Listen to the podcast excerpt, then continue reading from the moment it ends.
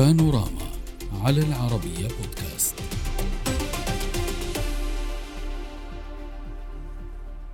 لا يزال القلق الدولي يخيم على مصير النيجر بعد إعلان الانقلاب العسكري على الحكم والفرنسيون بالتحديد لم يخفوا قلقهم من تداعيات ما يجري في هذا البلد الإفريقي الذي يستضيف على أراضيه 1500 من القوات الفرنسية.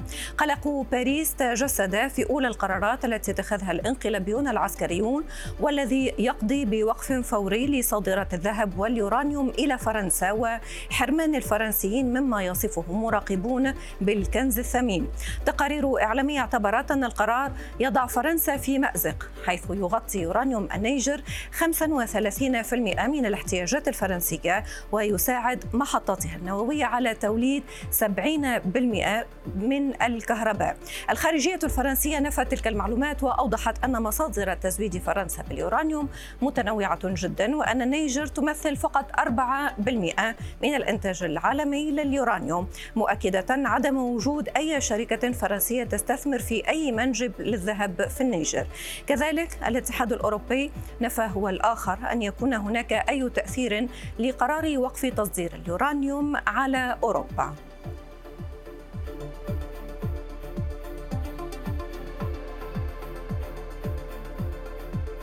نناقش هذا الملف مع ضيوفنا من نيامي الأكاديمي والإعلامي الدكتور حبيب بوري. أهلا بك ومن باريس الكاتب السياسي ميشيل أبو نجم. أهلا بكم ضيوفي الكرام. واسمحوا لي أن أبدأ من العاصمة النيجيرية. نيامي آه، معك آه، آه، سيد حبيب. سيد حبيب الانقلابيون في النيجر اتخذوا قرار إيقاف تصدير اليورانيوم ردت الجهة الرسمية الفرنسية بالقول بأن هذا القرار غير مهم لأنه مصدر صادراتنا متنوع. هل تعتقد حضرتك بأن هذا القرار اتخذ بحسابات معينة من الداخل النيجيري وقادر أن يوجع فرنسا؟ أو أنه كما قالت فرنسا هو قرار غير مفيد غير مهم؟ إيه، شكرا لك أولا. أهلا بك. يعني حقيقة آه، كلام آه، ما قالته الفرنسا غير صحيح لأن الواقع يعني يكذب هذا. الكل يعرف بأن النيجر دولة مهمة استراتيجيا لدولة فرنسا. ولذلك لاحظنا بعد الانقلاب مباشرة ردود الفعل الدولية والإقليمية ولكن الرد الفرنسي مختلف تماما عن بقية الردود لأن فرنسا تعلم تعرف جيدا أن النيجر ورقة مهمة وإن لم تنتبه ستفقدها كما فقدت غيرها في بوركينا فاسو وكذلك مالي. ولذلك الانقلابيون الآن يعني نحن في مرحلة يعني كسر العظام. فرنسا يعني تستخدم كل ما تمتلك من القوة ووسائل للضغط على الانقلابيين لكي يتراجعوا أو على الأقل لكي تضمن بقائها بشكل أو بآخر. طيب سنتحدث سيد حبيب سنأتي للحديث عن المواقف وردات الفعل ولكن حضرتك اعتبرت بأن هذه المرحلة هي حرب كسر عظام وبأن فرنسا غلطت عندما أعلنت بأن هذا اليورانيوم نتحدث فقط عن اليورانيوم سنأتي إلى النيجر بصفة عامة ولكن اليورانيوم لا يمثل آه، آه، أهمية قصوى. أستاذ آه، أبي نجم هل غلطت فرنسا بتصريح كهذا تعتقد؟ نعم علينا أن ندقق أولا بالنسبة للأرقام. ليس صحيح أن النيجر تمثل 35% من اليورانيوم الفرنسي. بداية علينا نقول أن آه، آه، عمل فرنسا في النيجر بالنسبة لليورانيوم يعود إلى على الأقل إلى 50 عاما. كانت هناك شركة أريفا التي تحولت لاحقا إلى شركة أورانو وهي آه، تستخرج اليورانيوم من ثلاث مناطق في في النيجر. ولكن الأهم من ذلك أن هناك أن هناك منجما حصلت فرنسا امتياز عليه. وهو ربما يعتبر الأكبر بالعالم لأنه يتضمن ما لا يقل عن 200 ألف طن من اليورانيوم. هذه ملاحظة أولى. الملاحظة الثانية آه، حتى العام 2020 كان نعم. اليورانيوم النيجري يمثل 20% أو 19% تحديدا م. من واردات فرنسا من اليورانيوم الطبيعي على فكرة اليوم تراجعت هذه النسبة إلى آه إلى 10% هذا هذا نعم. يعني نحن استقينا أخبارنا من تقارير الرابطه النووية العالمية ستبقى معي لو سمحت لأنه سنقف على ما أوردته تقارير الرابطة النووية العالمية حتى آه، تكون الأرقام واضحة للجميع وننطلق منها بالنقاش فوفق تقارير الرابطة النووية العالمية مشاهدينا عام 2000 و 2020 المفاعلات الفرنسية استهلكت قرابة 35 بالمئة من اليورانيوم.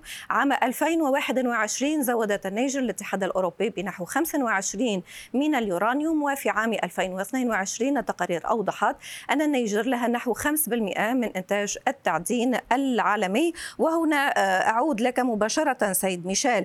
الرابطة النووية العالمية هي التي أكدت بأن مفاعلات الفرنسية استهلكت قرابة 35% سنة 2020 فهذا مهم نسبة كبيرة نعم نعم هذا صحيح ولكن ما المقصود ب 35%؟ المقصود بال 35% أن المفاعلات الفرنسية استهلكت 35% من الواردات النيجيرية من اليورانيوم الطبيعي وليس أن فرنسا تستورد 35% من حاجاتها من آه، من النيجر. في أي حال يعني لن ندخل في جدال حول الأرقام، المهم أعتقد في نظري هو الموقف السياسي. الموقف السياسي يقول اليوم إن فرنسا بالطبع مهتمة بيورانيوم النيجر ولكن لم يعد هذا اليورانيوم هو المصدر الأول بالنسبة إليها، اليوم في العام 2022 أصبح يورانيوم النيجر يحتل المرتبة الثالثة بعد كازاخستان وبعد أستراليا نعم. ثم تأتي النيجر بنسبة تقل حاليا عن 10% والأهم من ذلك والأهم من ذلك أن الفرنسيين كما الأوروبيين يقولون اليوم إن النيجر ليست المصدر الوحيد هناك مصادر عديدة في العالم نعم. آه ذكرنا منها كازاخستان أوزبكستان أستراليا كندا ناميبيا وغير م. ذلك ثم إن هناك وكما جاء أيضا على على لسان الناطق باسم الاتحاد الأوروبي الاحتياطيات الأوروبية الفرنسية والأوروبية من اليورانيوم اليوم هي كافية حتى لو انقطع اليورانيوم آه، بشكل آه، نهائي. كافيه لعامين وحتى إلى أربعة أعوام طيب هذا فيما يخص اليورانيوم سيد ميشيل ولكن بصفة عام صحيح. هل يمكن القول بأن فرنسا خسرت كما يسمي ذلك مراقبون كنزا ثمينا؟ نتحدث على النيجر حليفها الأساسي في هذه المنطقة. نعم أم لا؟ حتى انقل نفس هذه النقطة للسيد حبيب. لا لا أعتقد أن خسارة النيجر هي خسارة كبيرة جدا استراتيجية بالنسبة لفرنسا لأن فرنسا لم يعد لديها في منطقة الساحل سوى النيجر لكي آه، ترابط فيها القوات التي من شأنها محاربة التنظيمات الإرهابية والجهادية. فرنسا خسرت مالي ثم خسرت بوركينا فاسو.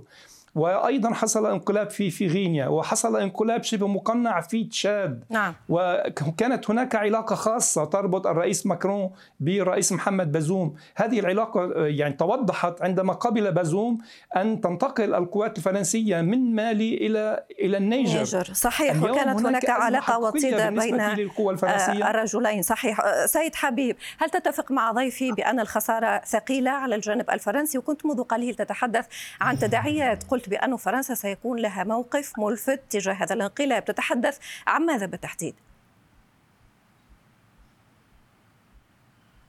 سيد حبيب هل تسمعني؟ يبدو ذلك. سيد حبيب تسمعني؟ تفضل. أسمعك تفضل. أسمعك. تفضل. أسمع. نعم أسمعك. قلت الخسارة الخسارة طيب. يبدو بأن هناك مشكلة تقنية على مستوى آه، الصوت. هو يحدثنا من العاصمة النيجيرية آه، مالي. سنكتفي بهذا القدر آه، ربما أختم معك بسرعة شديدة أستاذ ميشيل عن تداعيات ما يحدث على فرنسا. فضل.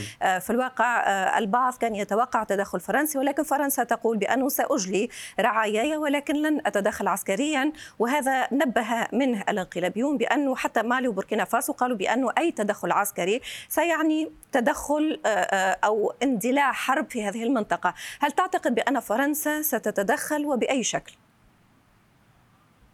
نعم أعتقد أن زمن التدخل العسكري الفرنسي في الدول الأفريقية قد ولى إلى غير رجعة. أذكر هنا بأن فرنسا تدخلت عدة عدة مرات في حالات مشابهة. أهمها كان في في زائر ما يسمى جمهورية الكونغو الديمقراطية في العام 1978 تدخلت أيضا في تشاد لمنع القوات الليبية من الوصول إلى إلى جامنة وتدخل في أماكن أخرى. أما اليوم الرأي العام الفرنسي لم يعد يتقبل ذلك الرأي العام الأفريقي كذلك نعم. لا يقبل أيضا سيكون يعني فرنسا بحاجة إلى حجة كبيرة لكي تتدخل وهذه الحجة غير متوافرة. اليوم أعتقد أن ما حصل قبل ذلك في مالي وفي وفي بوركينا فاسو من انقلابين عسكريين وقت فرنسا متفرجة وانتهت بأن سحبت آه، مواطنيها وسحبت أيضا جنودها وأعتقد أن في النسبة للنيجر الأمور سائرة بنفس الاتجاه شكرا جزيلا لك ميشيل بنجم الكاتب السياسي من باريس وشكر كذلك لضيفي ونعتذر على قطع الاتصال من المصدر من يامي الأكاديمي والإعلامي الدكتور حبيب بوري. شكرا لكما.